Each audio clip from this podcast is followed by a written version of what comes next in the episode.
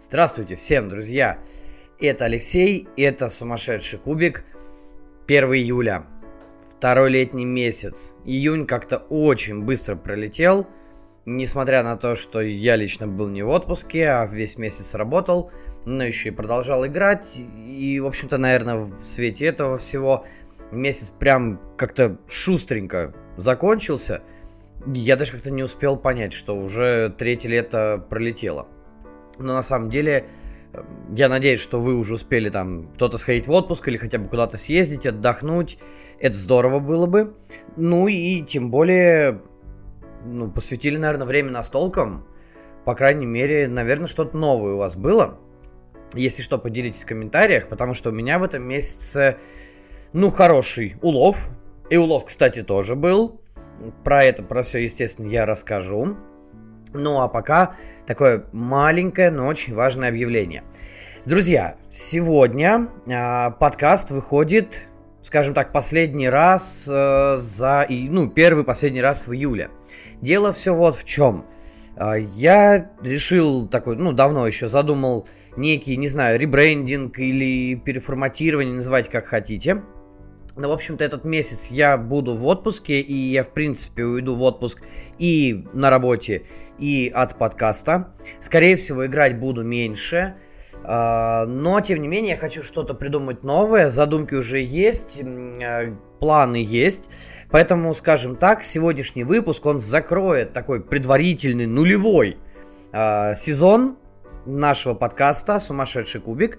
И вернусь я к вам 1 э, августа. Ну, то есть, как бы, это будет не 1 августа, Сейчас я даже открою, посмотрю э, календарь, э, когда у нас там будет, получается, 2, 2 августа, это будет пятница. Я думаю, формат э, выхода, скорее всего, не изменится. То есть все равно подкаст будет выходить по пятницам. Хотя, может быть, что-то поменяется. Естественно, я буду еще в Телеграме. Какие-то, может быть, мелкие обзорчики или впечатления постить все равно буду. А, в том числе будет, скорее всего, пара опросов касательно именно подкаста. А, то есть что вы хотите, какое ваше видение, чего вам не хватает, а чего в избытке. Ну, в общем-то, это все нас ждет в июле месяце, и, ну, и нас, и вас в первую очередь, да. Я очень надеюсь на вашу помощь и на ваши хотелки, пожелания. В общем-то, давайте сделаем что-то, ну, новенькое, что-то более интересное, более такое драйвовое, что ли, на мой взгляд. А, поэтому запаситесь терпением, если хотите. Часть выпусков а, уже есть в... А, господи, есть в телеге. Я имею в виду в формате MP3. Эм а, там люди просили, чтобы можно было скачать, послушать в дороге. Я думаю, что за июль я еще и переведу в MP3 эм и добавлю все выпуски подкастов. И, соответственно, каждому выпуску я их привяжу. В общем-то, вы сможете если что, скачать и переслушать на досуге, если вдруг вам это хочется. Ну, а с августа начнем с вами встречаться опять, дай бог все нормально будет, на регулярной основе. Итак, возвращаемся все-таки к традиционному уже выпуску в начале каждого месяца. Выпуск по итогам а, июня 2022 года. А, обсудим новые игры, новые какие-то э, впечатления. Э, ну и я поделюсь тем, что понравилось, не понравилось. Опять же, как обычно по традиции. Итак, погнали. В начале статистика. Ну, как всегда. Хотя не знаю, вообще нужна она вам или не нужна. Ну, я продолжаю вести, мне нравится.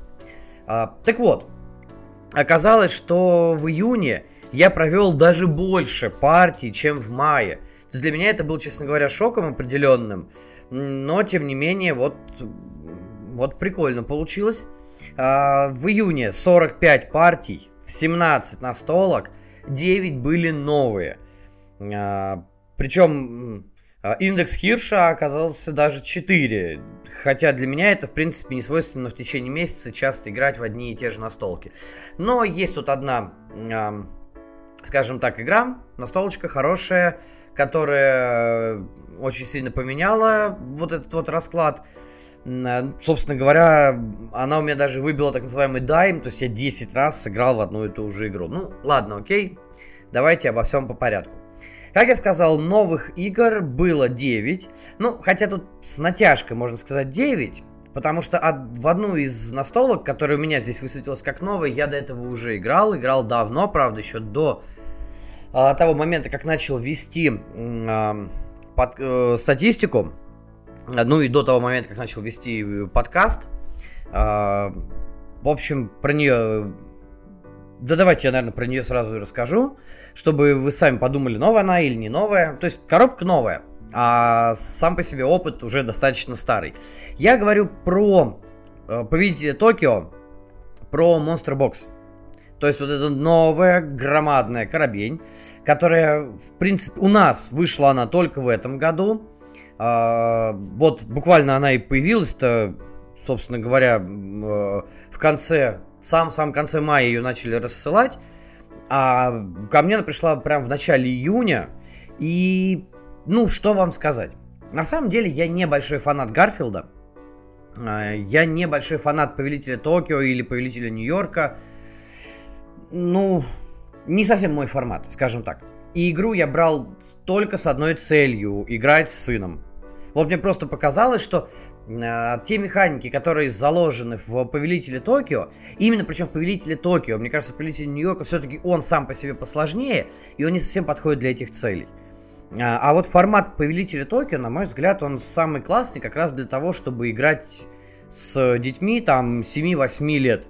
Ну, постарше, да, тоже, пожалуйста. Но вот как бы от 7 от 8 лет, мне кажется, прям самый замечательный, самый замечательный возраст, чтобы знакомить ваших там э, родных детей, да, или ваших племянников, там, или, друзей, у которых есть дети, знакомить с этой игрой.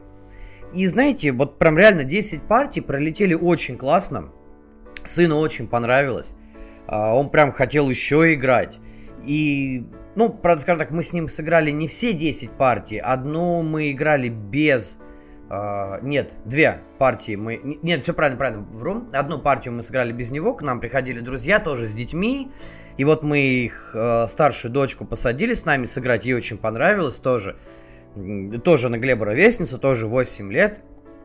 ей тоже очень понравилось, она прям захотела еще как-нибудь поиграть. Ну, я думаю, мы обязательно, естественно, поиграем. И благо ребята живут рядом, в гости приходят часто, и это ей, ну, хватит только им играть в настолки. Пусть и детей тоже приучают. Хотя, в принципе, они, кстати, со своими детьми тоже в настольные игры играют, и это замечательно.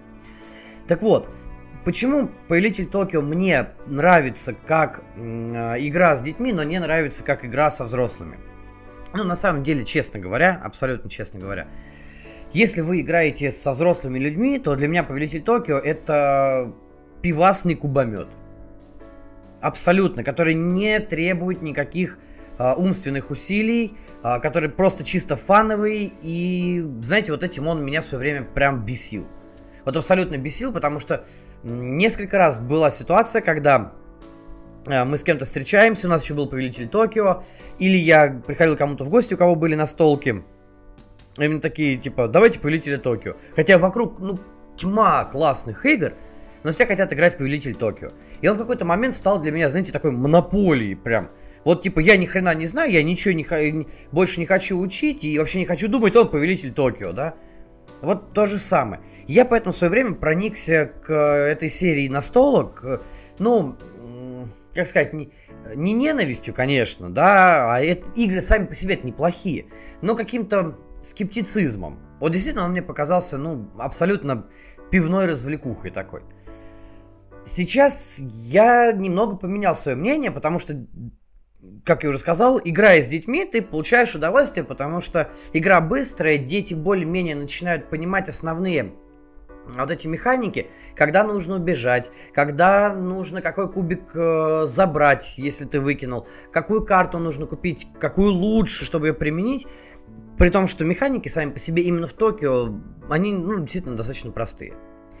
И вот этот опыт, он дал мне возможность посмотреть на игру немножечко с другого ракурса, что все-таки да, она может быть семейкой, но семейка только с детьми. Вот абсолютно честно, я до сих пор считаю, что со взрослыми людьми садиться в нее играть, ну, я лично не буду. Абсолютно, мне это не надо, потому что, на мой взгляд, намного больше есть игр, которые круче, интереснее, некоторые даже веселее, ну, умнее, наверное, да. То есть для меня просто в настолках очень важно, чтобы э, мозг работал. Вот реально важно, да?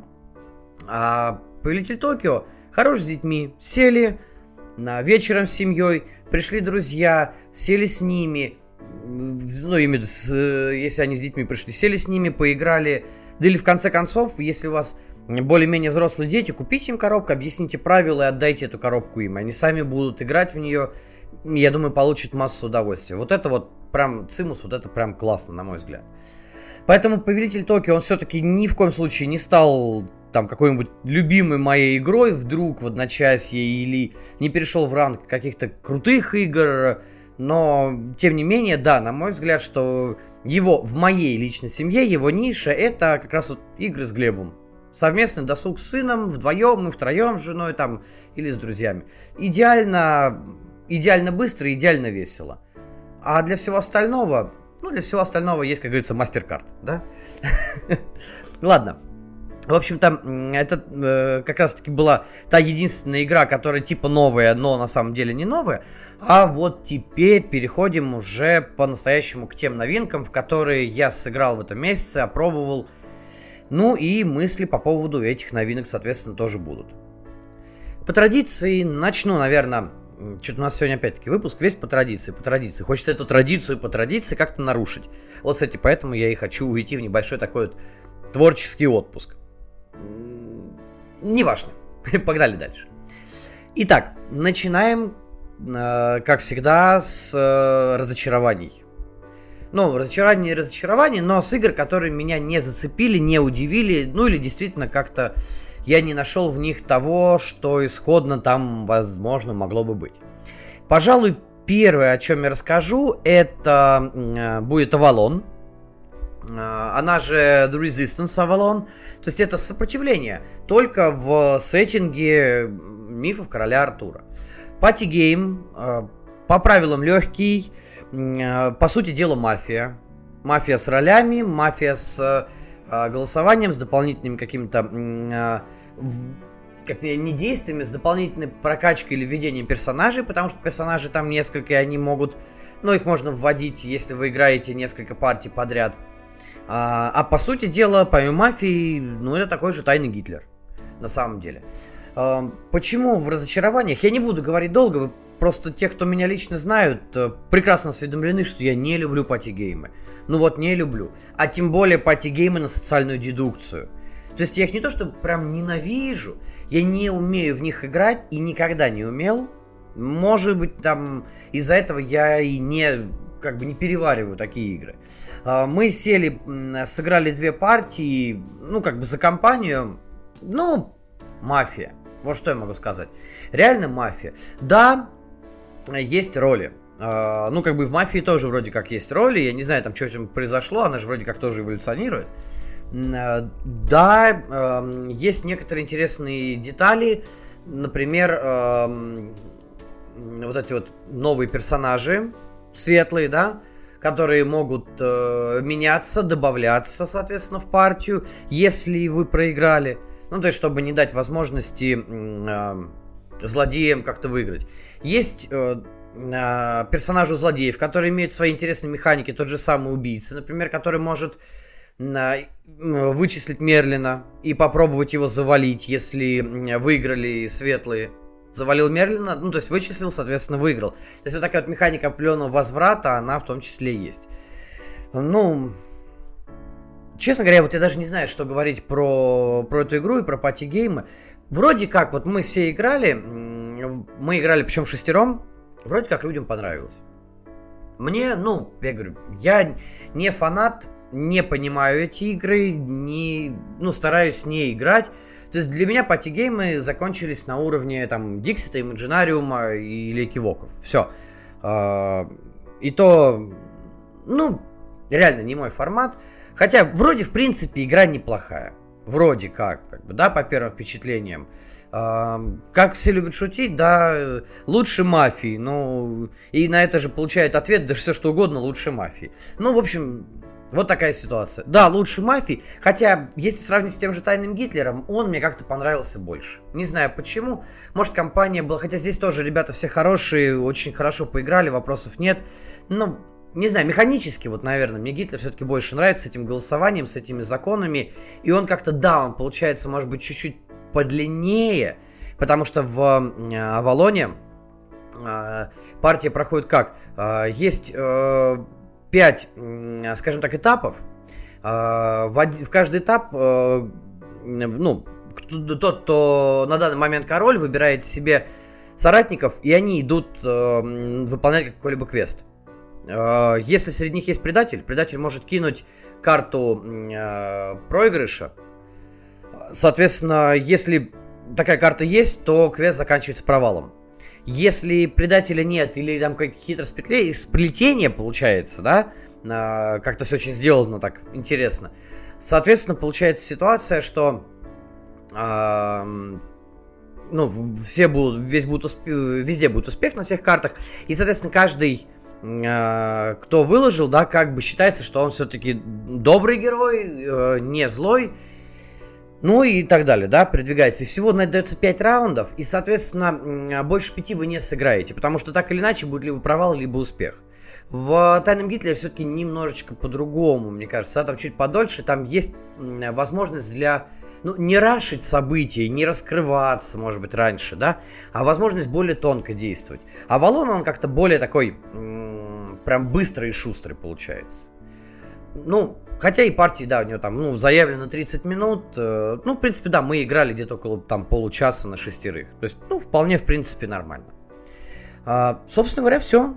Давайте двигаться дальше, потому что, ну, пати А дальше игра, которую, ну, от которой я, честно говоря, ожидал большего. Надо было, наверное, какие-то обзорчики почитать побольше, а, чего-то поинтереснее посмотреть, там, да, чем надеяться только на собственное мнение.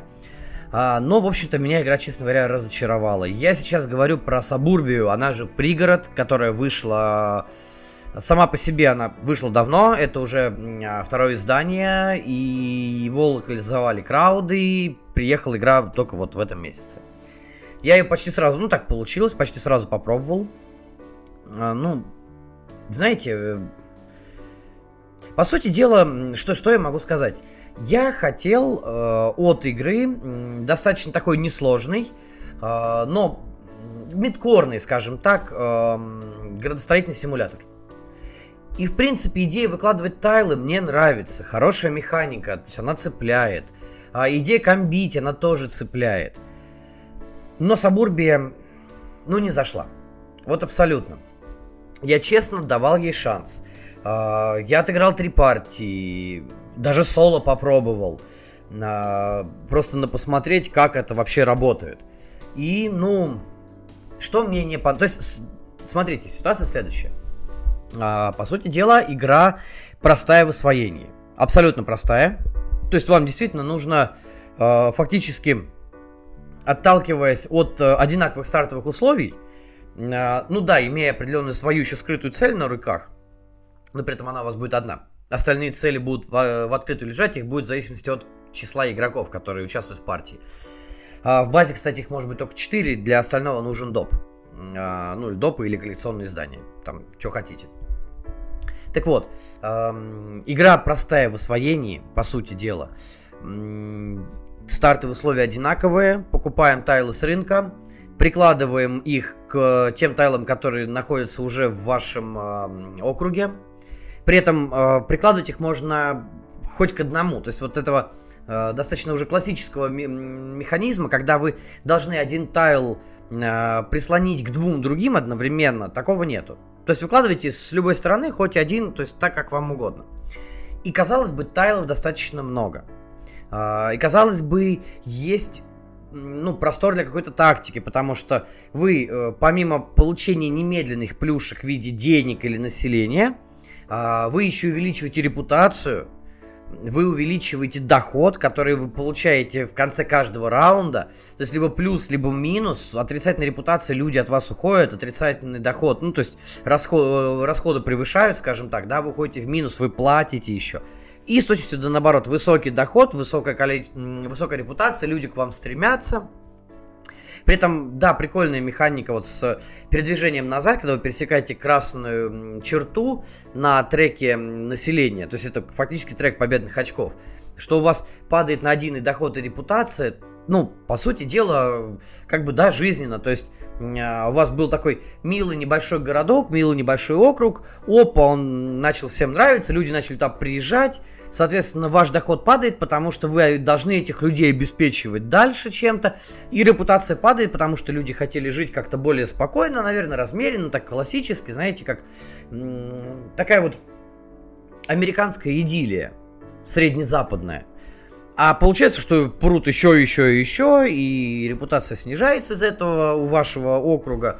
Ну, потому что люди уже не хотят этого, да, то есть он разрастается, а люди, может, хотели чего-то иного. Хотя с, с момент, ну, постепенно, с застройкой вы можете эту репутацию увеличивать, и, казалось бы, вот, ну, должно быть интересно, да? И действительно несложно. Не так много параметров, за которыми нужно следить. Они очень э, несложно э, как, ну, скориться, да, то есть главное выбрать правильно, главное правильно рассчитать количество денег, главное соотнести это все с доходом, с тем, что будет у вас на следующий раунд. А, а в чем же загвоздка-то, вы спросите? А дело все в том, что база мне показалась до ужаса унылой и вот, знаете, куцей. Прям а, как будто от нее отрезали громадный кусок и сказали, типа, ну, вот знаете как, демо-версия, вот. Вот это демо-версия нормальной Сабурби. То есть вот, вот посмотрите, поиграйтесь вот с этим, а все остальное, если хотите, берите коллекционочку, добирайте допами, например, еще что-то. А, плюс, э, наверное, еще очень немаловажный нюанс, который мне нужен был, но я его не получил. Я брал эту настолку для того, чтобы играть в первую очередь с женой. А, ну, или, в принципе, там, да, ну максимум втроем, там, если у меня друг приезжает, что мы втроем могли бы сесть поиграть. Но все дело в том, что количество тайлов на рынке, которые вы используете, э, каждого, э, как сказать, э, ну, в общем, тайлы и А, и Б, и С, то есть каждой категории, вы используете определенное вот это количество на количество игроков, которые есть. Соответственно, если вы играете вдвоем, то ну, половина почти тайлов у вас не будет задействованы. А при том, что вы выбираете их рандомно, то есть нет такой раскладки, знаете, а, если вы играете вдвоем, возьмите вот это. Если вы играете втроем, добавьте это, там, добавьте это. То есть какой-то вот стартовый расклад, а, который внес бы баланс в то, что будет лежать в каждой стопке на рынке. И, то есть, а, с учетом того, что рынок-то открывается постепенно, сначала стопочка А, потом стопочка Б, потом стопочка С, если бы было прописано, что э, игроки могут там, да, или должны при подготовке партии отобрать определенные тайлы, на мой взгляд, это было бы интереснее. Э, потому что тогда мы могли бы э, увидеть максимум того, что представлено в игре, какие э, конкретно э, сектора, какие районы. Э, и мы могли более-менее равномерно понимать, как мы будем делать свою застройку. А так получается, знаете, ситуация, что в одной игре, допустим, у нас почти везде, вот, э, на, в смысле, не везде, почти каждый раз на рынке лежал один, а то и два, а в некоторых случаях пару раз было три тайла зеленых, то есть которые приносят э, население. При этом э, почти не было синих, вот их реально было очень мало, и почти не было серых зеленые, потом немножечко пошли желтые. Мы очень быстро расхватали при, э, тайлы пригородов, которые базовые и лежат всегда на, э, на рынке. А их на двоих всего лишь 4. Мы быстро их расхватали, тоже в том числе, как бы, да. Э, и в итоге у нас получилось два зеленых района, почти без какой-то промышленности, почти без возможности нормально нарастить доход. В общем, знаете, такое очень однобоко получилось. В другой раз мы играли, было чуть-чуть более балансно. А, но тем не менее, а, как раз что самый прикол, зеленых тайлов, то есть, э, опять-таки, да, вот приносящих население, э, их было меньше всех. Более-менее поровну было желтых и синих. Чуть потом э, чуть меньше было серых и очень мало зеленых. Вот прям очень мало. Вот такой замес.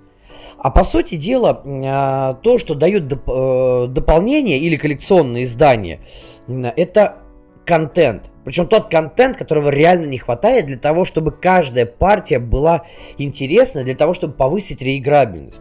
По сути дела, а, за три партии, которые я отыграл, я увидел абсолютно все тайлы, я, я в принципе понял, как эти все тайлы друг с другом дружат. И как их нужно комбинировать, чтобы получить максимум профита от этого. Все. И честно говоря, для меня игра стала неинтересна. Вот абсолютно. Потому что здесь очень важ, важны комбо. А, есть даже какие-то вот э, имбовые вещи, например, э, как там, э, типа содружество собственников, что-то такое, я забыл уже даже, как он называется, зеленый тайл, который приносит кучу бабла от э, других э, зеленых тайлов. Вот он просто имбовый крайне, да, допустим. Есть еще пару таких имбовых тайлов.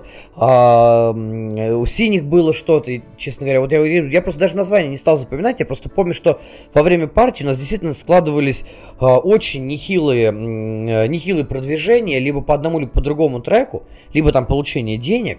А, при этом складывалось только одного человека, который успевал это захапать. Игра, ну, блин, мне показалось, она пуст, ну не то что пустой, а вот полупустой. Мне не хватило в ней контента, который дал бы реиграбельности, который бы уравнял шансы игроков. А так действительно получается, что э, человек, который, например, ходит первым в раунде, да, он выхватывает нужный тайл, даже пусть он переплачивает за него с учетом рыночной стоимости, которая над, добавляется к стоимости самого тайла, он перехватывает его и все. И у него уже комбо пошла, всем остальным приходится довольствоваться остатками – и это, ну, как-то, мягко говоря, не очень получается. А, ну, вот как-то так. Я, не, честно, не понял, а, на самом деле, с чего у пригорода оценка 7,5 сейчас стоит на, на БГГ. Ну, наверное, людям нравится. Окей. Я как бы не, не против. А, я, скорее всего, буду ее продавать. Наверное, потому что действительно брать коллекционку за громадные деньги, э, за деньги, за, за которые можно купить ну, намного больше, намного лучше настолку, как-то, ну, честно говоря, меня, меня жаба душит. Вот абсолютно. Теперь на пригород э, вываливать такие деньги. И на самом деле я очень рад, что я в свое время не купил коллекционные издания. Вот теперь я уже рад, что я не потратил эти деньги раньше. А сейчас я тратить их не хочу, поэтому Сабурбия вот абсолютно реально отправится на барахолку. А, погнали дальше. А, следующая настолка, она такая пограничная между... Она, я не скажу, что она мне не понравилась, она мне понравилась. Но у нее есть достаточное количество недостатков – которые не дают ей встать выше и не дают ей получить рейтинги выше, хотя сама по себе идея достаточно интересная. Я говорю про Tales from the Loop. А, оно уже называется в русском переводе «Тайные хосферы». Настолка, которая вышла только в этом году. А, и она является таким продолжением серии, а, которая началась с комиксов, точнее даже не с комиксов, а с э, таких графических романов, что ли, в, котором, в которых в основном была графика, а потом уже на какая-то текстовая составляющая. Потом появился сериал, ролевая, э, ролевка, точнее, по-моему, сначала ролевка, потом сериал, или, ну, неважно, в общем, да. А, и сериал, и ролевка, и теперь настольная игра. Эм, причем очень сильно это похоже на э, очень странные дела сериал. Если вы смотрели, поймете, о чем я. Но, по сути дела, что нам здесь нужно делать? Tales on the Loop, э, ну или Тайные Хосферы, представляет из себя, э, знаете, даже не знаю, как это сказать. На мой взгляд, это классическая НРИ, но только э, переложенная на на классическую настольную игру. Без, э, без буковки R, без слова ролевая. То есть это попытка переложить э, тайные хосферы ролевку э, и дать ее, скажем так, попробовать широким массам. Без э, э, гейммастера, э, но с теми же самыми кучей проверок и прочее. По сути дела, мы играем за подростков, за детей, за подростков, которые живут на шве, там, шведские острова, э, и они в этих, э, скажем так, живут в окружении роботов, каких-то паранормальных явлений и прочего. Это все, ну, то есть здесь нужно описывать лор, на самом деле, да, это связано с тем, что были от, э, открыты Э, какие-то физические явления новые, да, или, в общем-то, возможность как-то менять ход времени, менять ход, э, э, менять магнитные поля, если не, вот, вот, по-моему, так, менять магнитные поле Земли, из-за этого начали появляться новые технические приспособления, ну, типа роботов, например, тех же самых, которые выполняют абсолютно разные функции. И появилась возможность э, для чего-то паранормального. И, в общем-то, дети живут в окружении всего этого паранормального. Сам геймплей заключается в том, что нам нужно э, в каждый отдельный сценарий, а у каждого сценария есть своя вводная, стартовая раскладка, э, есть свой, э, своя личная колода слухов, помимо базовой колоды слухов. Э, ну, соответственно, какие-то э, роботы, которые будут ходить во время партии по карте, а там роботы всегда есть. Хотя, забегая вперед, скажу, что они не всегда нужны. Они там просто есть. И это чуть ли не единственные миньки, которые есть в игре. А, потому что ваши персонажи это просто картонные стенды. Так вот, в каждом сценарии у вас есть определенная цепочка событий, которую вы должны сделать. Как правило, эта цепочка событий связана с а, получением эм, и, ну, вдохновении, с раскрытием слухов каких-то. А, причем слухи должны быть непосредственно связаны именно со сценарием. То есть базовая колода в данном случае нужна только для получения какого-то лута. А, ну и ну, либо как бы, если вы не прошли проверку, то для получения какого-либо штрафа. Там вы можете стать там расстроенным э, или раненым даже, еще что-то. Умереть в игре, в принципе, невозможно. А, и, собственно говоря, вы каждый э, раунд, а раунд, количество раундов регламентировано тоже сценарием, э, то есть сколько вы пройдете. Каждый раунд это день, и каждый день, поскольку вы дети, вы должны начинать в школе, плюс у вас будут какие-то свои там, домашние дела, которые вы должны будете сделать в течение недели или двух недель, если сценарий дает там две недели, например. А, и каждый день э, трек слухов э, меняется.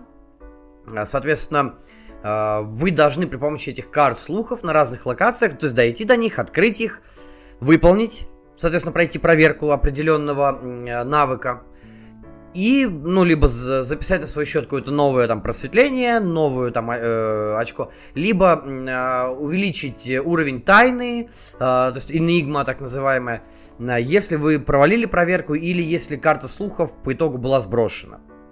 Э, вот, собственно говоря, и все. В зависимости от того, какой, какой уровень знаний об э, текущем событии вы имеете, вы будете продвигаться по сценарию. Ну или если вы выполняете какие-то там проверки, например, э, вы можете как-то э, ускорить процесс продвижения по сценарию или э, там получить какие-либо, я не знаю, там плюшки, какие-либо бонусы к там выполнению какого-то финального задания, к финальной проверке, ну или что-то подобное, да. В базе всего, кстати, 7 сценариев. При этом один из них представляет из себя ну, классическую песочницу, если вы просто хотите походить по карте. Еще шесть сценариев э, четко регламентируют э, время прохождения, э, события, которые происходят. Э, и еще есть два э, дополнительных сценария. Они шли э, либо в делюксовом киковском издании игры, либо их можно было докупить отдельно. А по сути дела, на самом деле, вот все, что я рассказал, это кажется, ну, такой прикольной песочницей сценарной. Но на самом деле, почему я еще в начале рассказа про э, тайные хосферы говорил, что это настольная ролевая игра, но только без буквы R. То есть это перенос. Потому что, по сути дела, все, что связано э, с геймплеем, с прохождением и прочее, связано с выполнением проверок. А проверки здесь чисто такие вот, э, ну, а-ля ролевые. У вас есть кубики, э, для того, чтобы пройти проверку, вам нужно выкинуть шестерку. Вы каждый раз будете кидать э, новое количество, разное количество кубиков в зависимости от ваших э, навыков. У каждого ребенка при этом, то есть у каждого игрового персонажа, есть сильный навык и есть слабый навык. Например, персонаж может быть дружелюбным, но слабым. И вот если он дружелюбный, он будет кидать, э, при проверке дружелюбия, он будет кидать 5 кубиков, а при проверке силы он будет кидать только два кубика, если вы играете втроем. Если вы играете, э, ну то есть на, на, на двоих, на троих. Если вы играете на четверых или на пятерых, то, соответственно, количество кубиков снизится на единичку. А, если навык, который требует проверки, не является сильной или слабой вашей чертой, вы просто кидаете три кубика. Все. Это стандартно, это всегда. А, плюс э, те герои, которые находятся рядом с вами в локации, могут вам еще помочь Причем помогают они бесплатно, а помощь э, дает один кубик. Но есть исключение, если ваш персонаж э, имеет проверочный навык как слабый, то он не может и помогать в этом. Ну, то есть, э, медленный, там, да, неуклюжий персонаж не может э, помочь в проверке ловкости, потому что он неуклюжий сам по себе. То есть, очень, прям вот чисто ролевка, но очень упрощенная. И плюс еще одна черта э, игры, которая мне реально понравилась, вот это прям очень хорошо дает возможность э, планировать какие-либо свои действия. Это то, что у вас э, на раунд есть 6 кубиков, которые обозначают разные действия. Uh, и вы эти кубики, соответственно, тратите, когда выполняете действия, вот те самые там перемещения, uh, проверку, uh, скаутинг, ну или разведку, да. А, если вы хотите а, хакнуть машину, любую, ну, то, э, то бишь робота, и, соответственно, взять его под контроль какой-то. Ну и плюс очень много мелких нюансов еще есть в игре. Вот эти кубики, они дают действительно какой-то такой хорошую возможность для э, расчета. Э, ну, с учетом, конечно, того, что будет рандом, и с учетом того, что даже кидая максимум, вы можете кидать 8, и даже кидая 8 кубиков, вы можете не выкинуть ни одной шестерки. То есть на это тоже нужно закладываться примерно, да? А, так вот, а, выполняя действия, вы кубики эти сбрасываете, ну, точнее, кладете на специальные, в специальную ячейку на планшете. А если вы проваливаете проверку, или если вы вынуждены пол- получить какой-то штраф, вы этими же кубиками закрываете соответствующую ячейку, а, тоже на планшете, которая обозначает штраф. И при этом а, эти штрафы снимаются каждый раз по-разному. Либо вы можете отдохнуть, причем только раз в ход, и снять только один возможный штраф. А, либо вы можете выполнить условия, которое написано на а, каждом конкретном штрафе. Например, если вы испуганы, вы не можете использовать силу для проверок. Uh, то есть, в принципе, вообще вы не можете помогать. Но если вы прошли любую другую проверку, это вас воодушевило, вы перестали бояться, и таким образом кубик снимается. То есть вы эм, э, вот это состояние убираете, но что самое интересное и тоже самое классное, что кубик вы отправляете к уже использованным. Он все равно вам не доступен в этот раунд, будет доступен в следующий раунд. То есть планирование, да, классно. А, но что же в, в игре такого, что меня заставило, скажем так, задуматься? А, дело вот в чем. При хорошей, на самом деле, хорошей сюжетной составляющей, а, игра требует определенной фантазии. А, потому что количество подаваемого материала все же не настолько велико. Да, есть хорошие вставки, сноски на картах, которые позволяют понять, к чему а, конкретно относятся события. Там, например, а, школьное событие, которое вы должны разыграть каждый раз в начале каждого раунда. Там День Святого Валентина. И приписка сверху на карте, да, художественный текст, что я боюсь к нему подойти, я стесняюсь, я, пожалуй, положу записку ему в парту. А, то есть он дает представление о том, как себя ведут дети, и что, несмотря на всю, сюрреалист... всю сюрреалистичность, прошу прощения, происходящего вокруг в мире, а, в мире игры Тайной Хосферы, весь вот этот сюрреализм, он все равно не отменяет каких-то банальных житейских проблем детей, которые растут, развиваются, влюбляются, пытаются сладить с родителями, ну там, в общем, масса других факторов, нюансов. Но чтобы это прочувствовать, нужна действительно хорошая фантазия. А, то есть явно видно, что игра выросла из неплохой ролевки, но при этом ей очень не хватает а, вот этого художественного компонента. Если вы считаете, что вы плохо умеете фантазировать, или вам нужно прям вот бить прямым текстом а-ля «Оскверненный Грааль» или «Властелин колец» или «Мидара», тогда, скорее всего, эта игра не для вас. Это первый момент. Второй момент – это все-таки проверки. Действительно, чисто ролевые – а, действительно мало что от вас зависит. Да, у вас есть возможность переброса. А, причем этот переброс это состояние, когда вы становитесь уставшим, и вы его опять-таки снять можете, как и любые другие э, негативные состояния своего персонажа. Да, э, у вас есть карты предметов, которые по цвету совпадают с соответствующими навыками, на которые вы будете опираться при прохождении проверок соответствующих. И эти предметы тоже добавляют вам кубики. То есть вы можете, даже будучи слабым, иметь несколько... Слабым в каком-то навыке, я имею в виду. Не только, не в смысле навыки силы. А, имея слабость в каком-то навыке, можете при помощи предметов, которые у вас есть, увеличить, тем не менее, количество кубиков, которые вы кидаете. Но чтобы у вас более-менее было как-то ну, равновешено, забалансено то, что происходит. Но по сути дела, это все равно те же самые проверки. Все. И через какое-то время от них начинаешь уставать, действительно. А, я на данный момент а, прошел уже 4 э, сценария из базовых, да, из 7. Ну, я, честно, я даже не буду играть в сценарий с песочницей, потому что он действительно подразумевает, что вы должны играть все вместе. Но все равно это кооператив, да? Но играть большим количеством игроков в одного эту песочницу играть неинтересно. Соответственно, у меня на очереди еще два базовых сценария э, да, два базовых и два из допов. А дальше, скорее всего, я буду ее продавать, честно говоря.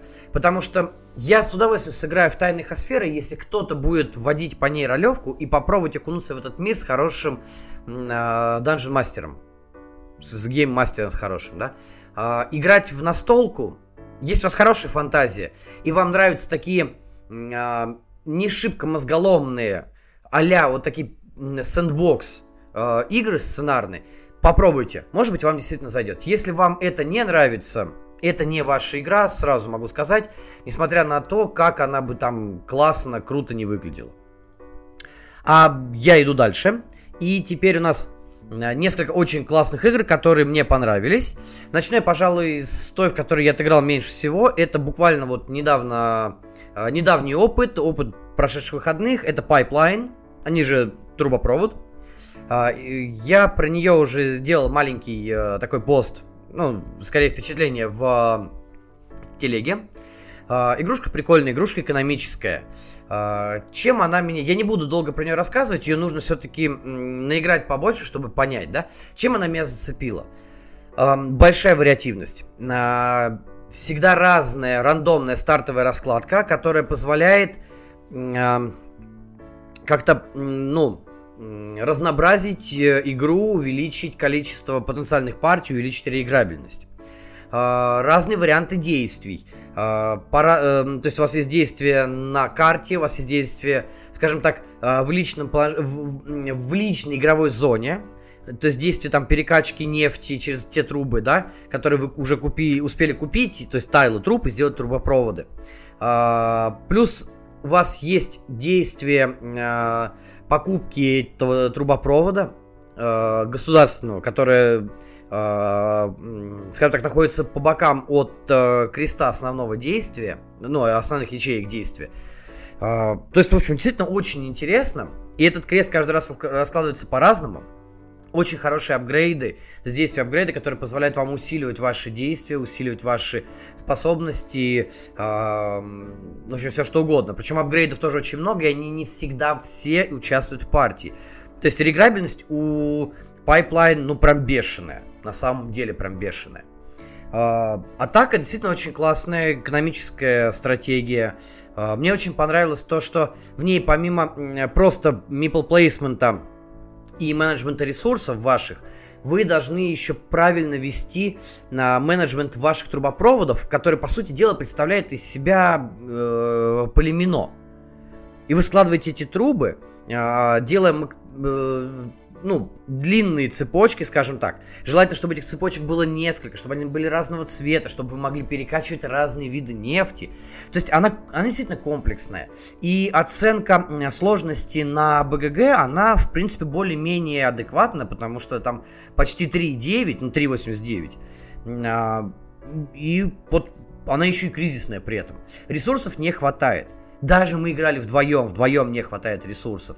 Я молчу про э, партии втроем и вчетвером. Там кризис с э, нефтью, он очень высокий. Прям громадный, потому что действительно очень э, быстро вот эти вот ресурсы, особенно сырая нефть, которую вы будете потом перегонять, то есть очищать, доводить до, скажем так, самых высоких степеней очистки, сделать ее более качественной. Вот этого сырья будет прям не хватать. Не хватает сырья, не хватает денег. И плюс все действия, ну, прям мощно завязаны друг на друга. А, здесь очень важно правильно спланировать то, что вы хотите делать. Здесь очень важно не терять впустую действия. Крайне важно, потому что вы можете что-то сделать через длинную цепочку, но лучше это сделать через максимально короткую и эффективную. То есть вот прям четкая, хорошая экономическая стратегия. Я в них играл мало. Для меня опыт Pipeline э, очень значимый, очень стоящий. Я с удовольствием сыграю в нее еще раз. Покупать или не покупать в коллекцию, м-м, сложно сказать. На нее действительно м- э, нужны оппоненты, которые рубят фишку, что называется, да, э, которые не боятся такой комплексности, не боятся э, продумывать свои ходы. И, кстати, не боятся даунтайма, потому что даунтаймить в ней можно запросто, прям душнить, прикидывая варианты, прикидывая возможности размещения полимино и прочего. Это действительно, ну, прям очень важно. Мега важно. Как бы поэтому всем э, фанатам вот экономических стратегий я крайне рекомендую, если вы еще не играли. А при этом уже были вопросы в телеге по поводу допов. С допами мы не играли. И игра не моя, это игра Андрея. Мы с ним, спасибо, что позвал на самом деле на нее очень классно, прям, прям с тобой зарубились. Uh, у него допа тоже нет, и на самом деле, почитав про доп, uh, что он, как хозяин игры, что я, мы считаем, что целесообразность его приобретения и добавления в, к базе, она, ну, такая средненькая. Вроде как uh, этот доп вносит некую асимметрию, но как бы на наш взгляд, она не сильно будет влиять на игру, потому что действительно сам по себе даже Pipeline э, очень сложна и очень интересна для понимания, для разгадывания вот этих вот э, э, цепочек логических и составления этих логических цепочек.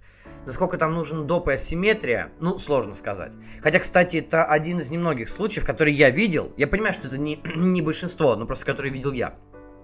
Когда доп котируется хуже, чем базовая игра. Обычно, наоборот, допы э, котируются чуть выше, потому что они что-то новое привносят, то, что действительно радикально меняет, либо радикально, либо э, э, просто вширь, добавляя контент, но меняет игру. А в данном случае у э, Pipeline базовый 7,7 оценка, а у допа оценка 7,4.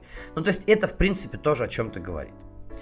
Ну что ж, э, едем дальше. У нас осталось не так много игр. Э, следующее а, который я тоже прям, ну, не восхитился, конечно, но она мне очень понравилась. Очень крепкое такое евро все-таки, но при этом евро-филлер. Это флот, который наши перевели как улов кубов, а э, по-английски это Fleet the Dice Game. Кубическая вариация карточного флота. Причем мы говорим про второе издание. Оно вышло в 2020 году у Eagle Гриффинов. А, и вышла, соответственно, вот сейчас, буквально недавно, у Crowd Games.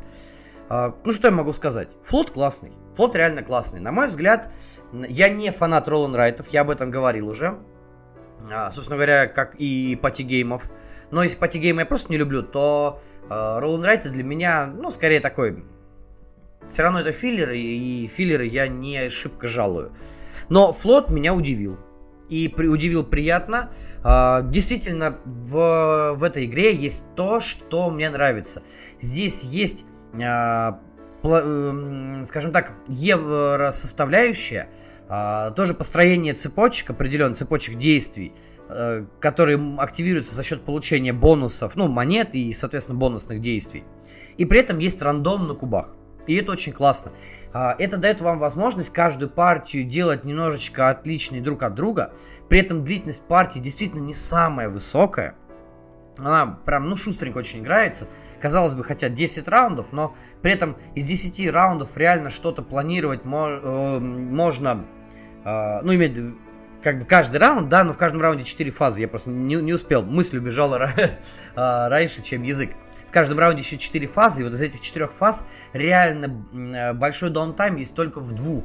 И то этот большой downtime по сравнению вот с той же Pipeline ой, которой я только что говорил, он это не downtime вовсе. Да? Основная проблема флота на самом деле заключается в том, что м, цепочка возможных действий, бонусных действий может разрастись в какой-то момент до такой степени, что вы просто забудете, сделали вы что-то или нет. Потратили ли вы эту звездочку дополнительного действия, дополнительной ячейки, или не потратили. Вы начинаете вот в этом теряться. Хотя если действовать, э, ну то есть не рашить, скажем так, а действовать постепенно, то ну, появляются очень классные камбушки. Хотя, на мой взгляд, есть э, из тех партий, которые я наиграл, я увидел, некоторый определенный недостаток, что каждый раз, когда вы играете, вы будете стараться вести вот это свое комбо по одному и тому же сценарию.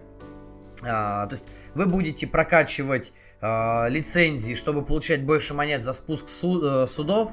Вы будете прокачивать лицензии для того, чтобы получить больше а, возможностей доп. действия. То есть это треска, допустим, это рыба-меч.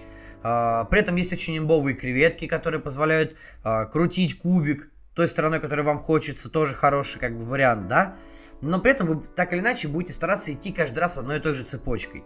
Естественно, все будет зависеть от того, а, какие кубики вам выпадают. Но, повторюсь, если э, вы нащупали э, вектор движения еще и с получением монет, у вас будет больше дополнительных действий, и вы будете все чаще и чаще ходить вот в эту одну и ту же цепочку. Конечно, я понимаю, это roll and ride, в нем не должно быть чего-то гиперсложного, но тем не менее, э, я хочу еще свою эту теорию проверить. Если она подтвердится, то, возможно, мне даже придется продать флот, потому что он станет более таким однобоким и э, понятным для конкретно меня. Но, по сути дела, пока он кажется очень интересным и даже фановым. Э, если действительно та цепочка действий, которую я сейчас вижу и видел несколько раз уже в нескольких партиях, не будет единственной приносящей профит, да, тогда действительно я скажу, что флот это прям лучший and Ride, в который я играл. Хотя он и сейчас, в принципе, лучший, но, я говорю, вот эта вот небольшая однобокость и раш, он меня немножечко все-таки добивает. Но в целом восьмерка на БГГ вполне заслуженно, и если вы не пробовали, но любите Roll and Ride, обязательно попробуйте. Хороший вариант, я думаю, не пожалеете. А, двигаем дальше. А то, что я слишком много рассказывал про то, что мне не нравится, про то, что нравится, на это осталось мало времени. А, третья с конца, скажем так, игра а, в сегодняшнем выпуске это Орлеан. Я, честно, знаете, почему ее купил? Все очень просто. А, у Гаги была анархия, и Орлеан с допами продавали за достаточно неплохую, там, относительно смешную цену. То есть вот три коробки, там что-то в районе 6 тысяч, что ли, стоило. Или около того, я могу ошибаться. И я такой подумал, М, а что бы не попробовать? И я взял Орлеан. И вы знаете, я прям, я очень рад, что я его взял, и мне очень жаль, что до этого я в него не играл. Потому что действительно очень крутая вещь, очень крутая. А мне очень понравился этот bag building. А, мне очень понравилась а, вариативность того, что вы делаете. А, плюс а, допы, которые добавляют, добавляют ну просто массу контента. То есть реиграбельность у Орлеана какая-то бешеная. Вот бешеная абсолютно. А, там даже есть соло-сценарий. Я и тоже попробовал. Естественно, чтобы я еще не попробовал соло-то. Я попробовал соло. А, естественно, а, есть еще даже ко- кооп сценарий. Их тоже попробуем обязательно. Но чем мне в основном а, Орлеан приглянулся, это а, вот то, что я полюбил в последнее время в евро, и за что я полюбил евро, да, это выстраивание э, такого движка, можно сказать, своего, который, э, выстраивание вот этих вот цепочки действий, про которые я говорил э, и в Pipeline, э, и во флоте вот э, буквально пару минут назад, э, выстраивание той цепочки, которая принесет вам максимум Э, прибыли, максимум победных очков. Э, ну, в случае Орляна, то есть, допустим, максимум товаров, максимум возможности заполучить э, горожан, которые потом которых потом вы сможете совместить с вашими мануфактурами и вот получить за это тоже победные очки. Ну, в общем, вот это вот мне показалось в, в самом Орлеане сделано настолько, как сказать, вы знаете, я даже не могу подавать слово, элегантно. Вот действительно настолько элегантно еще сделан этот bag building э, с этими цепочками действий, что просто, ну, я, я, я был очень рад, я был очень приятно в шоке, когда я сыграл в Орлеан. Очень крутое евро. Не знаю, будет ли она в топе у меня по итогам э, э, года. Я же все-таки топ составляю по итогам того, во что я сыграл, а не то, что вышло. Но пока у меня такое впечатление, что Орлеан очень даже может там оказаться. Действительно, очень крутая вещь.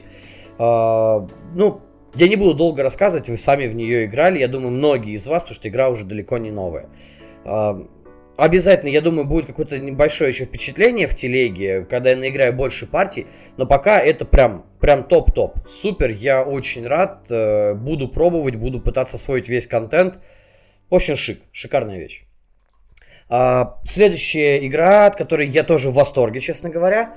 А, наверное, потому что мне нравится Арнак, Руины острова Арнак. Ну, а игра, соответственно, Дюна. Дюна Империя, в смысле, а, от а, Лавки. Я вписался только во второй ком, во вторую компанию у Лавки, которая включал в себя еще и э, иксианцев, э, там э, фигурки, да, ну, в общем, вот это второй, э, скажем так, сбор. И поэтому я не успел в нее отыграть в прошлом году, но вот наверстываю в этом году. И Дюна меня очень зацепила. Причем мы, я, опять же, естественно, я и в соло играл, мы играли втроем, э, мы играли вдвоем. Она прям бомбически крутая. Но что я могу сказать? Во-первых, это все-таки не классический колодострой. Хотя от э, человека, который э, придумал и сделал кланг, я сейчас говорю про Пола Деннона, э, автора Дюны, соответственно, э, и автора Кланка, естественно. Ждали, наверное, большего колдостроя, но мне этим и понравилось, что в Дюне с очень классное совмещение механик и колдостроя, и мипл плейсмента, и менеджмента ресурсов. Э, плюс, в отличие от того же Арнака, здесь есть карта интриг, которые ну, просто бомбически классно меняют игру. И они очень классно работают, они очень классно вплетены. Хотя я много видел уже отзывов и каких-то комментариев, что от этих карт интриг у людей у некоторых просто подгорает. Да, здесь есть сражение. То есть, действительно, Дюна, казалось бы, э, на первый взгляд, да, ее можно назвать колдос, э, колдостроем с полем. Но все-таки, мне кажется, не совсем это. То есть здесь колдострой не является центральной механикой.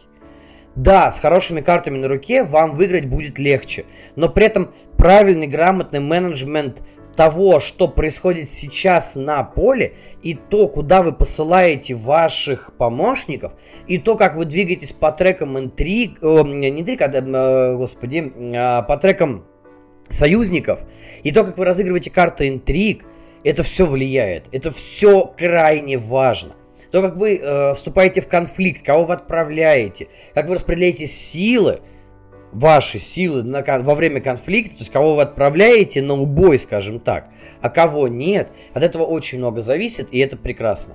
А, Паша, с которым мы в последнее время очень часто играем, и я прям этому очень рад, Паша, если ты это слушаешь, респект тебе, спасибо. Паша сказал э, на одной из наших встреч, что ему не хватило в Дюне глубины.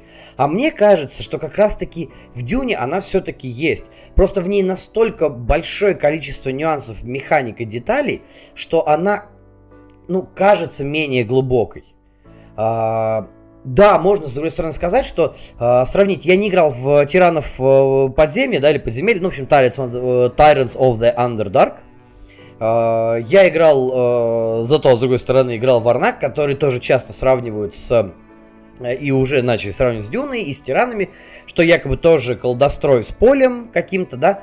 И да, в Арнаке меньше механик, там нет этих сражений. Там есть места раскопок, есть эм, э, колоды, ну то есть рынок, а, и есть э, трек знаний, трек исследования, который представляет из себя храмы. Все.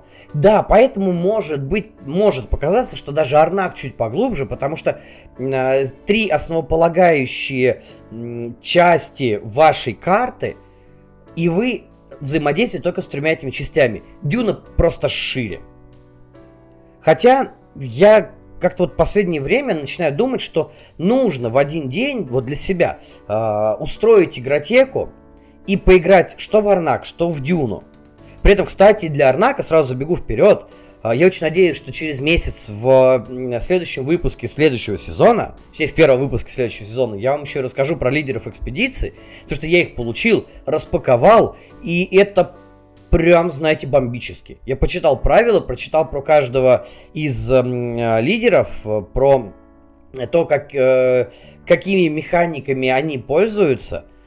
И знаете, это, это должно быть очень классно. Это должно быть очень круто. Это должно тоже внести, ну, пару очков в копилку Арнака. Потому что Дюна, в отличие от того же Арнака, сразу имеет асимметричных персонажей. Они не очень глубоко асимметричны, но тем не менее а, эта симметрия присутствует, и она играет роль. Не самую главенствующую, но играет. И вот, на мой взгляд, а, лидеры экспедиции в Варнаке могли бы, а, ну не то что могли, они скорее всего это сделают, они привнесут еще больше разнообразия в Варнак. И, может быть, он встанет в один ряд э, с Дюной, потому что пока, честно говоря, мне Дюна кажется все-таки поинтересней. Именно вот этим количеством вариантов и вариаций того, что вы можете сделать. А, плюс, кстати, вот этот а, динамический трек победных очков, а, а, где вы можете и терять эти победные очки, и зарабатывать. И, соответственно, игра у вас а, может закончиться даже раньше. И на мой взгляд, что самое интересное, если уж сравнивать, тогда я начал. В Арнаке меньше раундов, чем в Дюне. Но в Дюне базово 10, да, вот 10 карт э, конфликтов, 10 раундов. Вы можете закончить раньше, на самом деле. Такое возможно без всяких вопросов, да. А, в Арнаке вы никогда не закончите раньше, вы пройдете полностью всю цепочку. Но тем не менее, мне показалось, что время общей партии у них одинаковое. Это тоже а, один отличительный нюанс, а, что делает, кстати, а, Дюну более динамичной, чем Арнак. Потому что в Арнаке еще очень много связано с вашими ресурсами, которые вы имеете на руке, и количество ваших действий регламентировано еще и ресурсами, которые у вас есть. То есть вы можете там продвинуться, там продвинуться, туда пойти, сюда пойти. Не только задействовать миплов, не только задействовать карты, но и задействовать еще ресурсы. В Дюне вам все-таки это недоступно. У вас есть миплы, у вас есть карты. Все. И это, мне кажется, делает Дюну еще и ну, подинамичнее, действительно, по менее даунтаймовой. А, что тоже, кстати, ей в копилку. Однако, повторюсь опять, я хочу сделать э, какую-нибудь игротеку с двумя этими настолками в один день для сравнения. Но пока Дюна однозначно топчик. Э, вот прям я очень рад э, и очень жду своего допа, который, кстати, должен приехать скоро. Ну и последняя настолка, которую я попробовал в этом месяце, в которой тоже я прям э, в шоке. Мне она очень понравилась, очень порадовала, и она прям суперски мощная. Это Анг боги Египта, а, Лока, а тоже от Лавки, а, тоже приехала в этом месяце. Э, и прям, ну, это здорово, ребят, это очень классно. На мой взгляд, это лучший ариаконтроль из трилогии Ленга. Абсолютно лучший, лучше, чем Rising Sun, лучше, чем Blood Rage. Вот намного. Это один из лучших ев- э, евровых ариаконтролей. Да, здесь есть прямой конфликт, но при этом э, очень важна подготовка к этому конфликту. Крайне важна. То есть расстановка фигур, расстановка ваших войск, ваших э, стражей на карте более важна, чем то, что произойдет в конфликте. Господи, да здесь даже верблюды, вот эти караваны, которые делят э, регионы на части. Даже они важны. Сразу этого не понимаешь. Анг требует опыта, он требует э, большого количества наигранных партий, чтобы раскрыть себя со всех сторон. Э, что еще в нем классно? Э, я, честно говоря, даже не буду сейчас много говорить про механики, потому что многие уже играли в Анг. Uh, многие участвовали в кампании, многие ждут своих допов, кстати, которые тоже должны скоро вроде как приехать. По крайней мере, у меня уже треки появились. Uh, я жду доставки вот в июле месяце в этом. Uh, так вот, что в Анхе еще мне прям вот зацепило, да, то, что действительно вот эта подготовка, она, ну, она максимально э, мозголомная на самом деле. При этом игра очень круто масштабируется, при этом в ней большое количество сценариев, которые вы можете использовать. Хотите играть просто, как э, обычный классический ариоконтроль, вообще базара ноль. Берите первые два варианта сценариев, все, поперли, да? Хотите играть дуэльный, есть даже дуэльные сценарии, которые тоже хорошо играются. При этом, что мы играли вдвоем, что мы играли втроем, у нас не было ситуации, когда, э, ну почти не было ситуации, когда у нас какой-то регион оставался незадействованным, либо там не было вообще э, ничьих миник, либо там были миники одного только игрока. Такого было очень мало. Какой бы евровый анг не был, он все равно заставляет постоянно конфликтовать, он все равно заставляет постоянно правильно двигать свои войска, то есть выбирать правильную э, диспозицию на начало вот этой фазы конфликта. Мне очень понравился вариант выбора действий, когда вы выбираете только строго сверху вниз. Такой, кстати, я уже встречал в прошлом месяце в Dominant Species, об этом я уже говорил и писал. А, и эта механика меня еще там зацепила, а здесь я укрепился в мысли, что она очень классно работает. И причем расстановка действий, которые вы можете сделать, очень классная, очень правильная. Мне очень понравилось, что э, после каждого окончания трека триггерятся события. Э, это делает игру динамичной. Намного динамичнее, чем она могла бы быть на самом деле с такой евровой составляющей. Мне очень понравились стражи. Ну, Реально, по сути дела, в Анке мне понравилось почти все. Я несколько раз уже разговаривал, там, ну, переписывался с некоторыми э, нашими настольными коллегами, которым Анг не понравился. Я пытался их как бы переубедить, ну, хотя я последнее время как бы стараюсь этого не делать, потому что все-таки понимаю, что это все фломастеры. Ну, вот не могу себе отказать в удовольствии еще раз многим сказать, что Анг прям хорош. Анг очень классный, очень мощный. Э, допы говорят еще круче. Э, они вносят какой-то определенный, э, ну, не дисбаланс, да, а они вносят большую асимметрию где-то. Стражи новые, которые появляются, они просто какие-то ну, мега крутые, говорят, да. И очень, говорят, классная тумбочка. Тумбочка, правда, стоит каких-то адских денег. Э, я очень хочу эту тумбочку все-таки заиметь. Ну, не факт, что получится, но хочу. Так что я, в принципе, на самом деле всем советую сыграть Ванг. И да, я понимаю, многие говорят, что это не лучшая игра Лэнга как таковая, что вроде Хаус в старом мире прям топ-топ. Возможно, окей, я не спорю, но то, что это лучшая игра трилогии, да, здесь, мне кажется, вообще спорить, ну, ну, на мой взгляд, конечно, не с чем. Потому что действительно, э, Анг, по большому счету, это очень хорошо доведенные до ума и Blood Rage, и Rising Sun. Все вместе, вот все, что есть, все э, топовые вещи, которые нам нравились, что в БР, что в Солнце, в Анке выведены на принципиально новый уровень, и принципиально это смотрится интересней.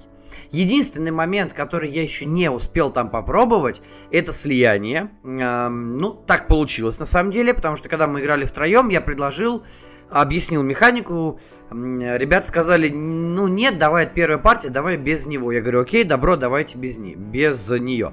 Но я думаю, что все-таки делал за малым, и слияние я тоже попробую. В том числе попробую допы, которые должны прийти, и тогда мнение будет еще более цельным, цельным, полным и, наверное, таким всеобъемлющим. Но пока, да, я могу сказать, что Анх для меня действительно прям тоже топ-топ собственно говоря, как и э, некоторые другие э, игры, типа Дюны, которые я попробовал в этом месяце. А, ну, то есть жалеть по большому счету не о чем. Ну что ж, друзья, спасибо, что вы прослушали и этот выпуск. Надеюсь, что вы дослушали его до конца. Как всегда, лайки, какие-то комментарии, все можно оставлять в телеге. Если вы слушаете подкаст на каких-то платформах, пожалуйста, там тегните, подпишитесь. Это реально очень поможет. Ну, я надеюсь, что вы не заскучаете за этот месяц. Надеюсь, что вы понимаете и меня в том числе, а, что такой перерыв, он э, не просто потому, что я хочу, а все-таки он будет для того, чтобы сделать подкаст лучше. Ну, по крайней мере, я на это очень сильно надеюсь. А пока, по традиции, все-таки, доброго вам рандома, хороших партий, хорошего отдыха, если вы идете в отпуск – а если вы уже пришли с отпуска, я надеюсь, что вы хорошо его провели. Но вообще, хорошего вам дня, хороших игр, хороших э, компаний, с которыми вы играете в эти самые настолки. Ну и здоровья, естественно. Удачи, я погнал, встретимся через месяц. Пока-пока.